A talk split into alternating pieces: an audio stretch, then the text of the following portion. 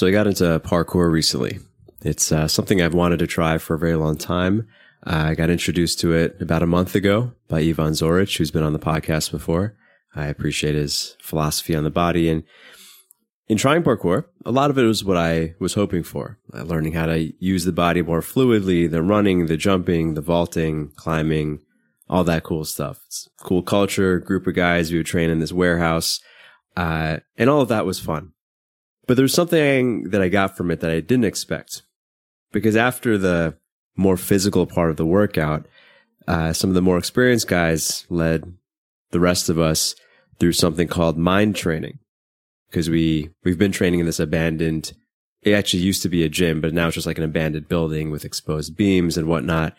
And, uh, the mind training consisted of going up to the second floor and walking on this structural beam that's, uh, that's a little bit less than 20 feet off the ground. So enough uh, that it's, a scary height to to fall from. I mean, certainly unless you're really uh, skillful, definitely would. Most people would probably break something. Definitely would get hurt.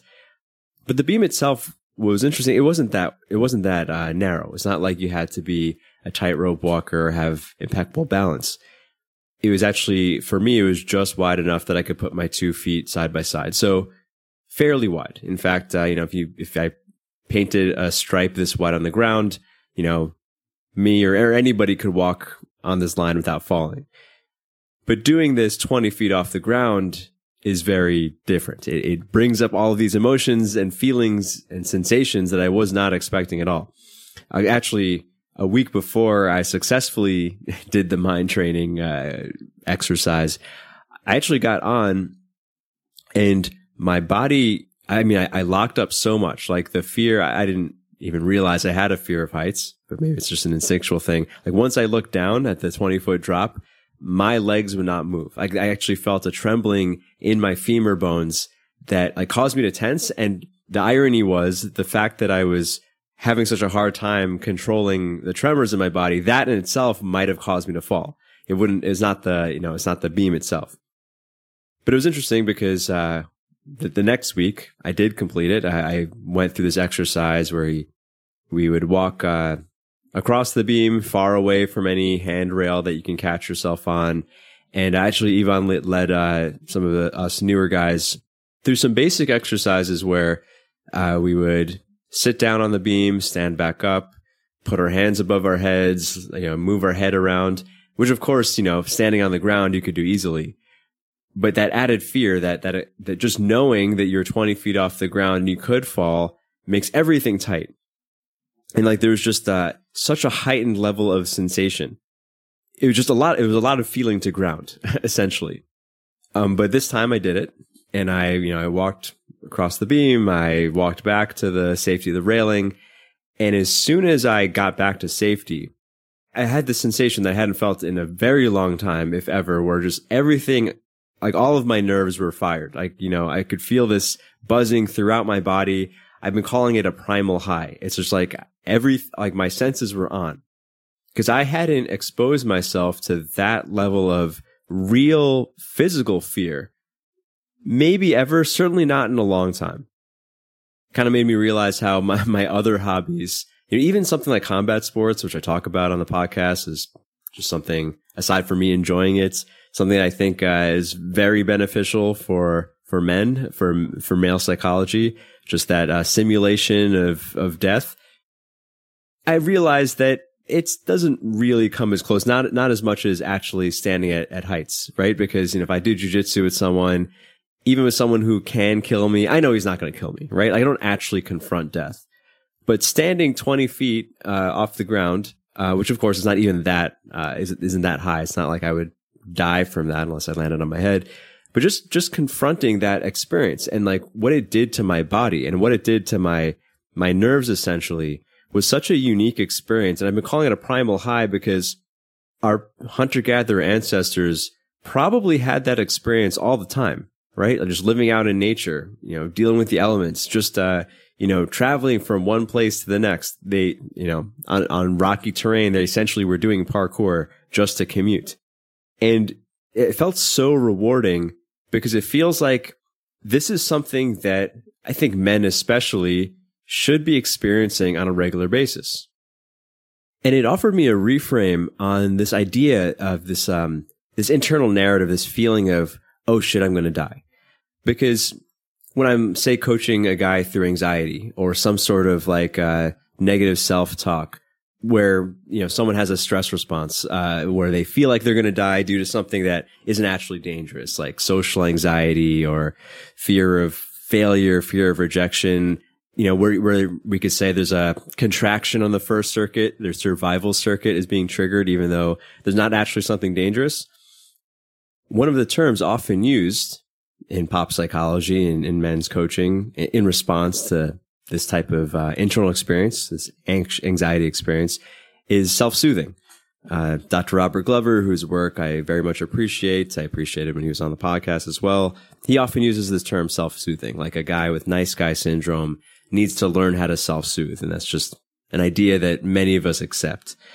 But then I realized, like, in the face of actual danger, like really confronting one's mortality, really confronting uh, the reality I mean, they're just the dangerous reality of existing. You know, this idea of self-soothing, it's almost, um, I mean, it is an infantilizing term in, itself. It's kind of a, I think just like a, a, a not useful perspective on our abilities to deal with real reality. I actually, I was, I've been thinking that a better way to, a better framing of that idea would be instead of self-soothing, battle readiness. Like, can you deal with the stresses? Can you ground really high sensation in the face of real consequences, can you switch from prey mode or infant mode where you need to be soothed to being someone who can take on what life throws at them, whether it's a, an actual battle or some sort of challenge, but also maybe something as simple. I mean, in my, uh, in my case, it was, a pretty simple activity of walking in a straight line very high off the ground where it was unlikely that I would fall but I could fall. Like there were no guardrails. There was no, there's nothing, there's no, uh, there's no safety net. There's, it was me and my own body and my own decisions, putting myself in that situation, but also giving myself an opportunity to confront my mortality, confront real danger, the real possibility of death. And I think one of the reasons why it was so rewarding on this like instinctive level is that again, this is how people are supposed to be, especially, you know, we could say our, our, the, the masculine part of our psyche, our, our androgen driven uh, circuitry is meant for dealing with real consequences. And, you know, when, when speak, people speak about the, the crisis, uh, with men or with boys, a lot of it seems to be tied to the fact that if you live in the 21st, in a 21st century first world situation, you're not directly interfacing with nature most of the time. You're not actually dealing directly with real consequences. There are safety nets. There are uh, societal structures. There are bumpers. There are things to basically protect you from the consequences of your own actions. And this simple activity of being on the beam gave me kind of just a glimpse of the opposite, where on that beam, there was nothing saving me except for myself. I recently have been attracted to this uh, symbolism of raw versus cookedness. I uh, first became uh, aware of this idea uh, from a great book recommendation I got called The Art of Not Being Governed, which is uh, about the history of anarchist peoples, basically peoples in uh, hill in hilly areas who have not been absorbed by nation states, like self-governing groups. Um, and they in, in this book, um, James C. Scott uses this idea of like the raw people who are have not been assimilated into what we call civilization, and the cooked people.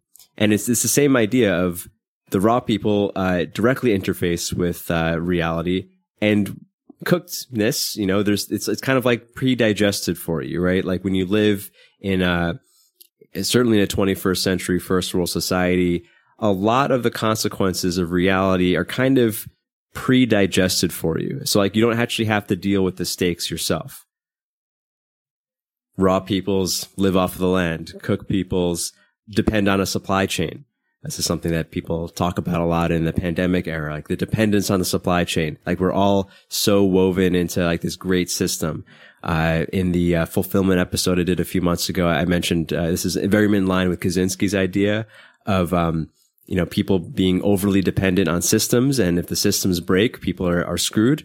As opposed to you know living more raw, where you're directly interfacing nature and you have a lot more autonomy and control over your situation. But this, of course, comes with risks. This is a reason why pe- there's a reason why people have choose, chosen a cooked life where they don't have to directly confront consequences and, and death and danger. In a cooked life, uh, you know, civilization, society puts filters between you and reality. You have safety mechanisms. You defer security to police forces and military. You uh, just defer decision making to the legislative groups of your of your country or municipality, and something is lost in that though. And I think this is one of the reasons why people and men especially are drawn to outlaw fictions and organized crime uh, movies, especially if you're in your adolescent phase. Something I talked about in the stages of the male psyche episode. Um, but there's like, or even like the zombie apocalypse thing I talk about. Like, there's something so appealing to us about that because in a in a Walking Dead like situation, we would all have full autonomy. We would have all we would have full control over our reality, even though it would be more dangerous.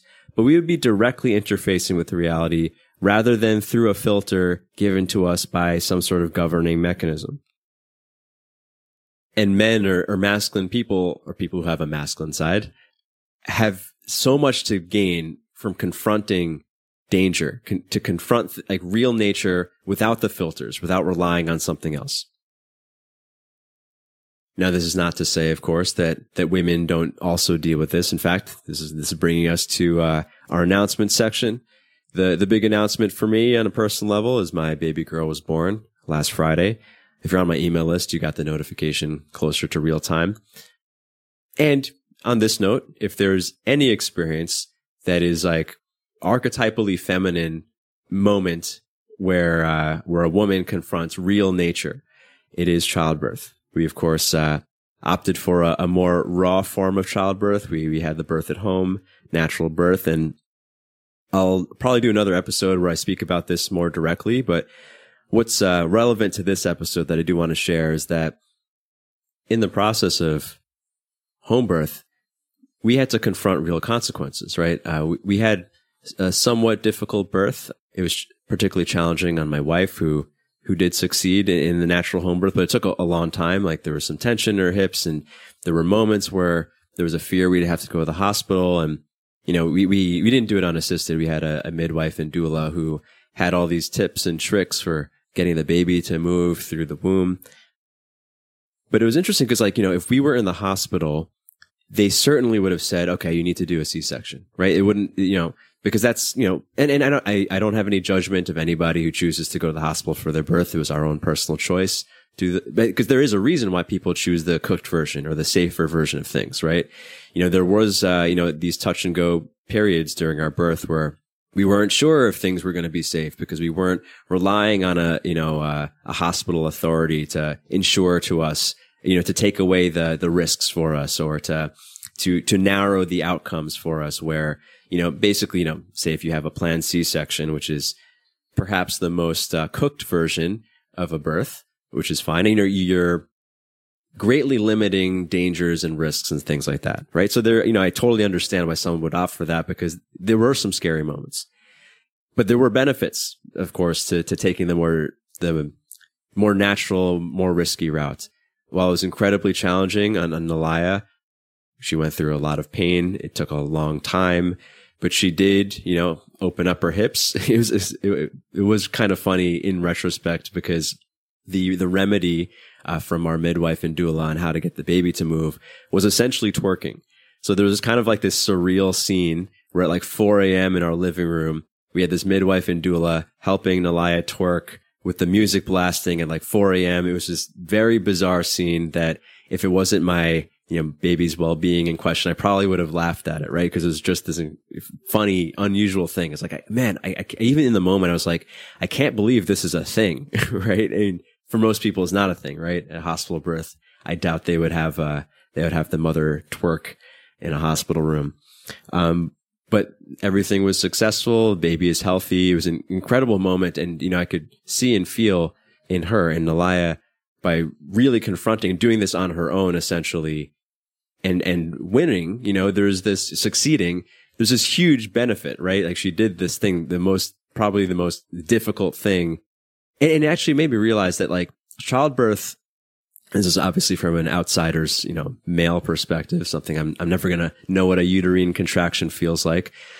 But it, it gave me a sense that childbirth is kind of like the woman's version of war. Obviously, women go to actual war too, but it's like this archetypally feminine thing that's incredibly painful and incredibly challenging.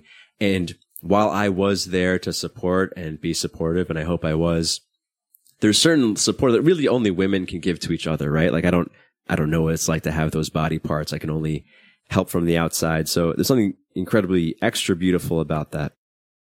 And actually, on top of all, all of these things, in Thailand, um, home birth is actually illegal. I mean, as I mentioned, they kind of have this like collectivist culture where, you know, doing things in, in accordance with the, the group. And it, that's just the culture here. Uh, so it's not like illegal as in we would go to jail or get fined for having a home birth, but, you know, they'd, uh, it's kind of frowned upon or we wouldn't be given certain help necessarily because we didn't register with the government in the in the correct way. So something outlawish about that, which meant, you know, against again greater risk, but also opportunity to interface with nature. So I'm glad we opted for that. Everything is great. So that's that. The other announcement I have is that uh, the History of Man podcast is going to actually premiere this month. If you've been following the podcast, you know I, I first had the idea for this over a year ago. Things got sidetracked. And, and honestly, uh, the one thing I'll say here is that, uh, through my dark night of the soul experience from, from last year, if you caught that episode from, I think it was in October, I realized I was, um, kind of out of scarcity delaying this project because I felt like it had to have some productive, you know, I, I, had to have some way to monetize this thing. Whereas really this inspiration came because I just wanted to express these ideas. So the History of Man podcast, I decided to finally just release as a regular podcast, even though it'll probably be slow to grow in this form. Because I just want to get these ideas out. In the podcast, we're looking at the history of warfare from the Stone Age all the way to modern times and showing how that has shaped cultural masculinity. So if you want to check that out, um, it, it will eventually be on all the podcasting apps, probably at the end of the month. But if you want the early release and connect to the community around it, you can go to historyofman.substack.com. Everything is free, but I'm going to release everything first on Substack and you'll get notifications and you can interact with me and, and all that fun stuff. Might have some things uh, for early supporters. I haven't thought about that yet though, but you can check that out at historyofman.substack.com. Right now, you're listening to episode 145 Danger and Steel on Living Raw and Unfiltered.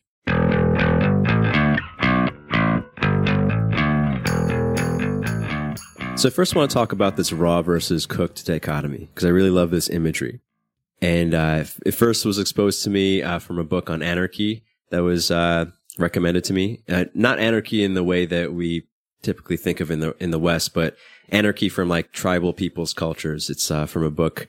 The book I'm reading, at least, is uh, titled "The Art of Not Being Governed," and it uh, it uh, follows different. They're called hill tribes in Asia, but different group groups of people that essentially have preserved their pre-civilization cultures despite all these like nation states and different dynasties through for over thousands of years trying to essentially claim them and and uh, put them into the nation. And rawness, of course, is living off of the land, not being governed by uh, a nation state that in itself is governed by the abstraction of a mythology. Um, and actually, you know, they live in small tribes where they're still bonded through through kinship and direct connection, rather than bonded by an abstraction like, oh, we are Americans or we are we belong to this nation, right? They're still they're still living more naturally. And perhaps because I was reading that book on my Kindle, and I've also, you know, of course, I have many books on masculine psychology on my Kindle. I started getting these other kind of uh, recommendations. Um, one was this book on raw egg nationalism, which is uh, which also uses the raw versus cooked dichotomy. Uh, it's it's kind of like this subsection of the manosphere that I was totally unaware of, where it's basically this philosophy of nationalism Uh, and funny enough, they also use the raw versus cooked analogy. Like in, according to raw egg nationalism, they are against the taming that happens from globalism. Uh, so they believe in the nation state and they drink raw eggs kind of as a symbolic thing of like not, uh, not consuming processed food that makes you weak. Uh, which is funny. It's actually interesting. I, I want to speak to this guy. I, we, I had Christina reach out to him, uh, to be on the podcast because it's interesting that he uses the nation as raw and looks at globalism as cooked, which makes sense when you, when you compare those two things.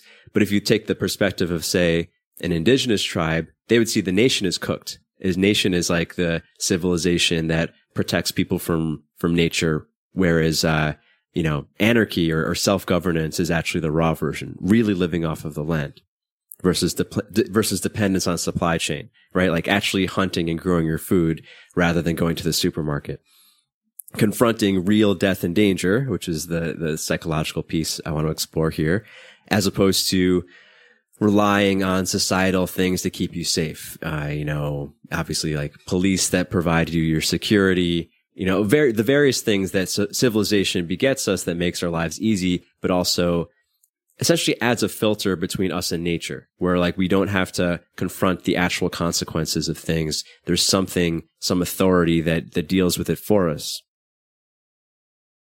And like I said, I, I think men or, or masculine people, this appeals to men typically more, which I think this is one of the reasons why, uh, organized crime fictions and, uh, zombie apocalypse stories are, are kind of thrilling in a way, or they, they give us something interesting. I mean, I know a lot of men, especially who are like, man, yeah, if there was a zombie apocalypse, I think a part of me would be happier, right?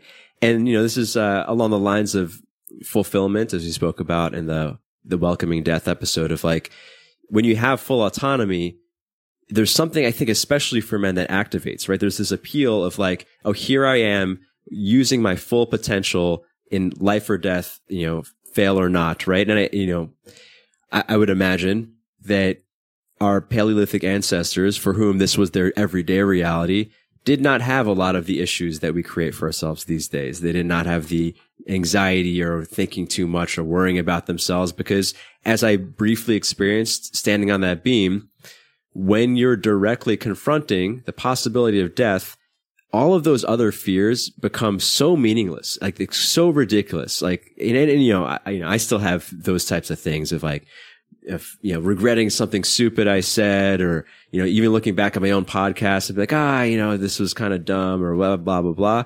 Like when you're on the beam, you don't think about that stuff, right? Like it's just you and reality.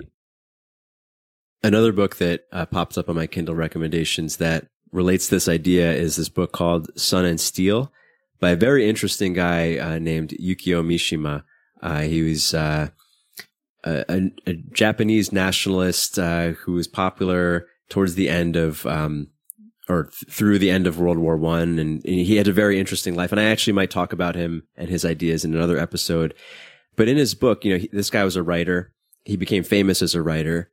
He was kind of like, uh, kind of reminds me of Nietzsche. Like he he he had these like kind of masterful, you know, tough honorable uh, ideas he talked about, but in his actual life, he was kind of a weak guy. And actually, in the um, in the book Sun and Steel, he he speaks about how I think it was in his forties he recognized how words and abstractions are not real reality. I don't, I don't know if he if he read Korzybski, but he touches on similar ideas of how he lived his whole life behind words, which were just labels for real things, and for him, to reconnect with real reality. And the reason why the book is called Sun and Steel, it was like his whole process of actually being out in nature and, you know, getting dark and using his muscles. And, you know, he, learned how to box and, and, uh, uh, sword fight and stuff. And like that is what connected him to real reality. So he had this kind of similar uh, realization because the masculine archetype in all people activates and thrives when there is real problem solving and real danger. And when living in a coddled, filtered, lower stakes, you know, cooked life, it causes this part, it causes th- these instincts to not only atrophy, but then come out in weird ways, right? Like, um, you know, as I just mentioned, things like anxiety and over self consciousness and, and worrying about things that don't matter so much.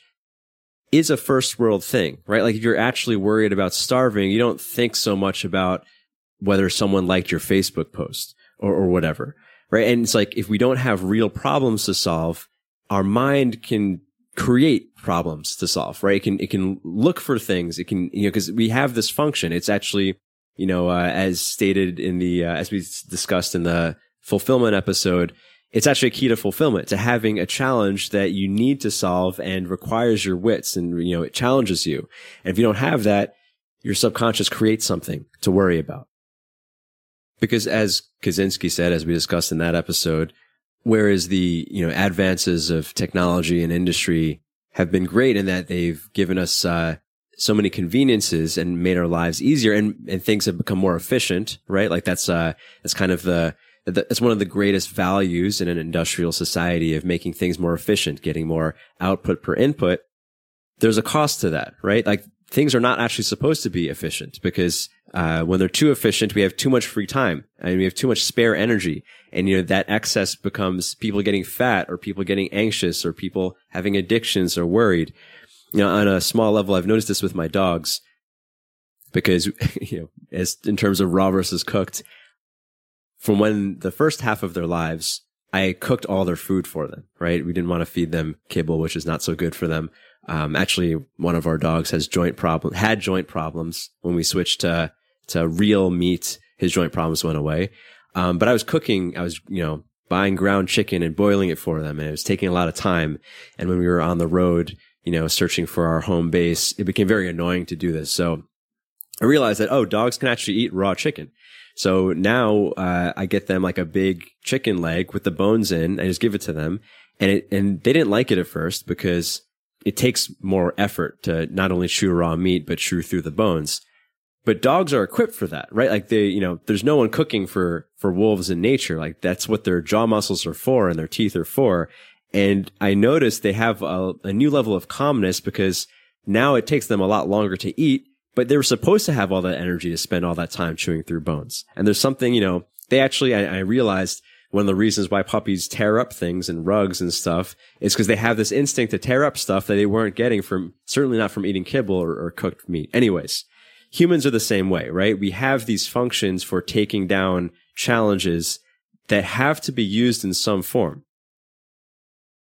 And again, as we discussed in the, in the fulfillment episode, the thing, one of the keys that really leads to one feeling great when confronting real challenges is autonomy or agency, right? Like, um, and we just spoke about this in the, in the taming episode or how to resist taming episode last week of when you feel totally out of control, when your decisions and actions don't make a difference for the outcome, it just, it just spikes your feeling of help, I mean, helplessness and fear. It actually raises your cortisol levels.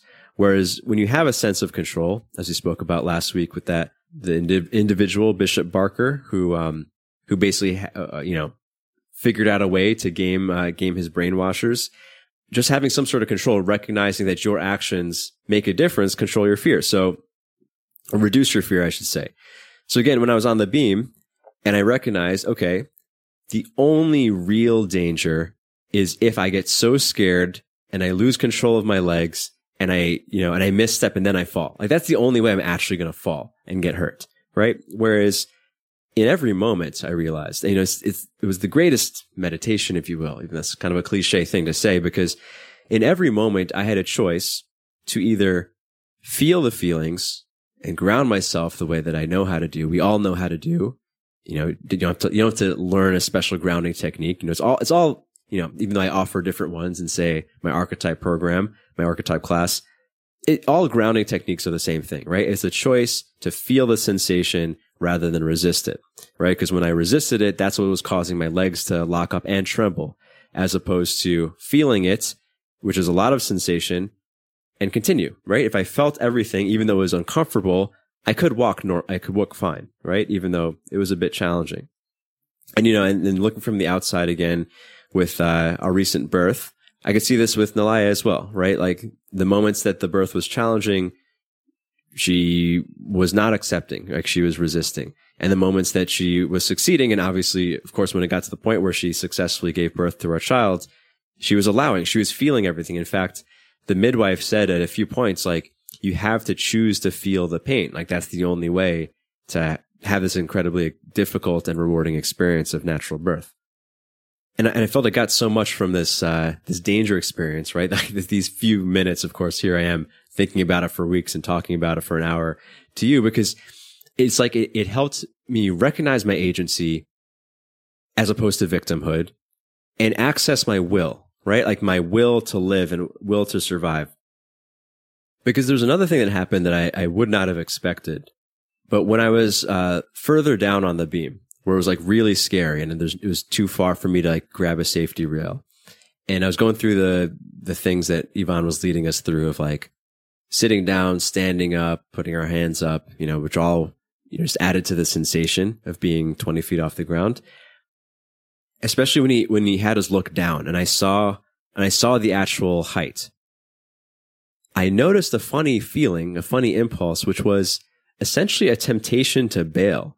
It was almost like this, like, I don't know if death wish is the right feeling, but like the way I'm interpreting it is the, the tension, the sensation of this high stakes moment was so uncomfortable that a part of me kind of just wanted to jump. Like I actually, I had this thought that I had to like, you know, erase in the moment where I, I looked down and it was like, well, this is very high, but if I jump, I'll probably only, you know, I, I could probably jump. I mean, I certainly could choose to jump and not die, right? Like as long as I don't land on my head. Like I could, I could probably relieve myself of the discomfort of this high stakes moment by choosing to, to jump, which is a ridiculous idea, right? Like, like why would I choose? I mean, one, I would get hurt. And two, even if I, you know, was able to, you know, land and roll perfectly, why would I choose to do this thing? Right. And, and I notice this is kind of like, it was kind of like a, was, I, I think it's the root of self sabotage, this feeling of like the tension of whether or not I will pass or fail or, you know, succeed or fail is so uncomfortable that why don't I just bring myself to a, a clear conclusion? Why don't I just make myself fail? And I think when people, um, yeah, when people self sabotage, when people, uh, do something against their goal, very often it's this feeling of like, I don't want to deal with the uncertainty sensation let me just force myself to a conclusion. Let me just force myself back down to, to failure because it just feels more stable. So part of the work for me when I was on the, on the, the beam was to fight off of that, that, uh, that impulse to bail and choose to feel instead, right? Because that's the only way to overcome the resistance, you know, the, the, uh, the, the discomfort is to actively choose, okay, I'm going to feel everything. I'm gonna feel the the I'm gonna feel the the feeling that I I just don't want to be on this beam anymore. I'm gonna feel the sensation of the the mild trembling in my femur bones. I'm gonna feel everything. And what is cool, of course, is that when you choose to feel the thing, when I was choosing to feel the things with the discomfort, it's like it switched from pain to kind of a euphoria. You know, still discomfort, right? Still high level of sensation. But when I'm resisting it, it was very uncomfortable. Whereas when I chose to feel it, it was so exhilarating because there's so much raw material there. There's so much opportunity to feel. I mean, the only comparable sensation I've had to this, which was, uh, you know, one of my more abstract fears that was also debilitating at an earlier stage of my life, which was the fear of public speaking. You know, a lot of people have that fear because uh, it's, uh, like all fears again, kind of a proxy for the fear of death, your fear of being judged or ostracized. At least that's most people's interpretation as to why public speaking is such a great fear. Um, but you know, when I, w- you know, I've, I've, spoken about this in different anxiety episodes, but one way I overcame the, the, fear of public speaking is that I got a lot of reps in. Like I, I kept, I kept forcing myself up on stages, whether it was Toastmasters or speaking to groups in college or, or whatever. And I made a point to feel everything that felt bad, right? Cause I actually would tremble a lot uh, when in especially in college I my my legs would always shake. And I guess that's just my response to fear. Um, but I would choose to feel that. And eventually that that trembling inside of me led into enthusiasm. It was like when I could allow it to go from contraction into a smile it kind of added into you know more energy and and what we might call charisma and became something I enjoyed. And I know it's the same experience on like this this two minutes maybe that I was on the beam it led to this primal high, this feeling of like, oh, I'm actually doing this thing that is good for me, right? Like the reason why these things feel so good, I think, especially for men, is that like a huge part of our nervous system evolved specifically for this, right? Like we get this huge reward when we confront danger because it's beneficial to ourselves and our genes and our, and our families and, and humanity, our tribe. And then that's where things started to get what we might call spiritual because in feeling this high and feeling this heightened sensation, one, I started noticing, you know, of course, as, uh, as is the goal of grounding, I really started to feel my body, right? Especially when I was walking back to the, towards the safety beam and the realization that I accomplished the thing, right? Cause I had gone out. It's like almost like a mini two minutes hero's journey where I went out into the unknown and then came back, uh, a couple minutes later. And as I was walking back, because I still felt the trembling, but now because I wasn't resisting, I could really, I mean, I, you know, the, the level of feeling in my feet contacting the concrete because I was barefoot, you know, this, the air, the sun, everything became very, it's like the volume turned up on everything. And then it started to feel like, well, then I started recognizing, you know, or feeling beyond my body. And, you know, and I mean this on a, on a, you know, not, not so airy fairy level. I mean, actually feeling the, the structure of, of the, the building, right? Cause we were walking on this concrete beam. It was solid, right? There's no way it was going to break. And I realized, and I, because I stopped resisting the experience, I, I started to actually feel like how solid this beam was. It was like, man, it's a really solid beam, right? I, and I could totally walk on this. And actually, in the in the archetype challenge, we have an exercise like this where you you you know, because I progressively um, introduce different grounding techniques.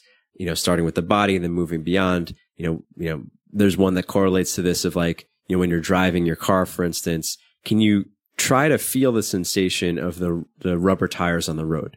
right? It changes the driving experience. It also takes you out of your mind. And if you could, if you can feel the car, for instance, around you, you can really feel your body, right? You're feeling beyond your extremities. And I started to, you know, in the, in the 30 seconds of me, say, walking back, uh, to the railing, I became really aware of the beam that was under my feet.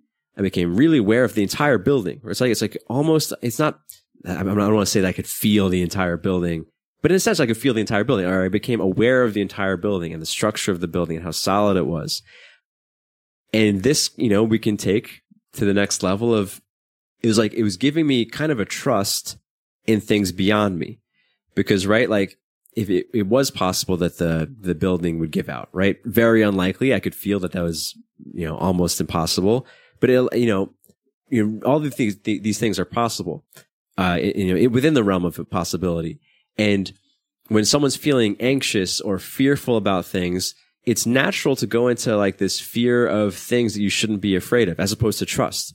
And it's not, you know, the ethic of trust in the universe or like full surrender to what is, you know, I believe in these things I have and I've found them useful, although they're very abstract. This experience of confronting death, you know, doing this very short exercise made it fe- made this idea, this ethic feel a lot more real of like, I'm really, I'm trusting things beyond me. And it came down to this idea that uh, Steven Pressfield speaks about in The War of Art.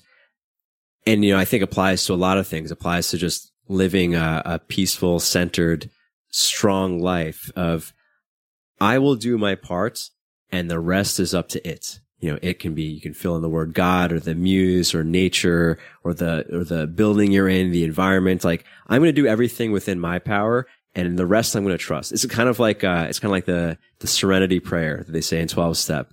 Um, grant me the power to change the things I can, the serenity to accept the things I can't, and the wisdom to know the difference, right? Like when you, when you really live by that, it takes away all the worry of this or that. It's just like, oh, I'm going to do my best and see what happens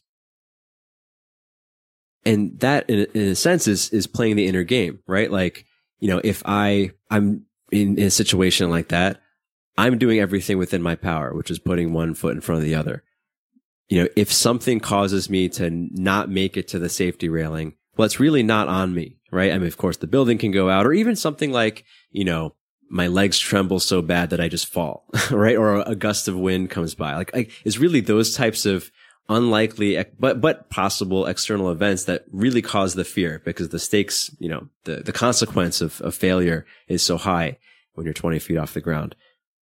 But to worry about those things to worry about those things you can't control really does you no good. So you might as well just put all of your attention on what you can control.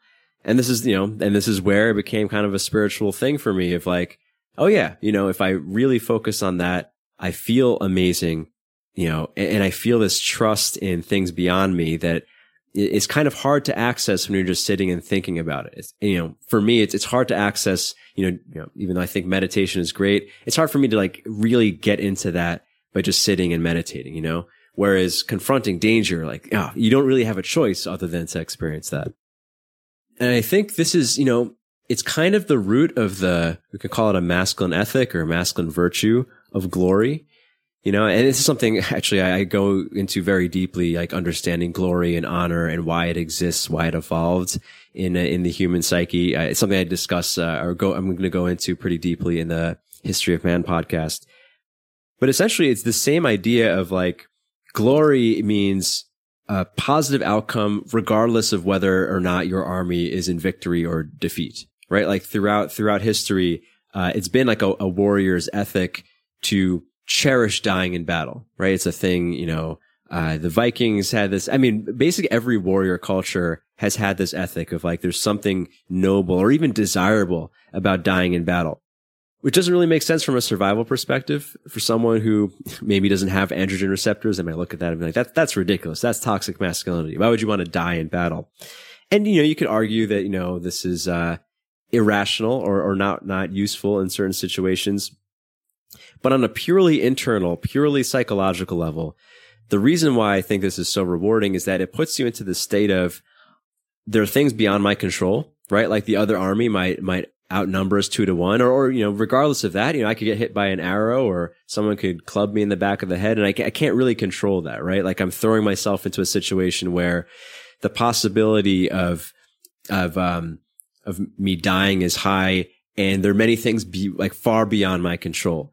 But what I can control are my choices. You know, what I can't control is whether I act courageously or cowardly, where I, whether I confront the tension or not, which is why, which is why I think warrior cultures have had to, to glorify death in battle because of course, you know, you know, winning the battle, that, that's easy to feel good about.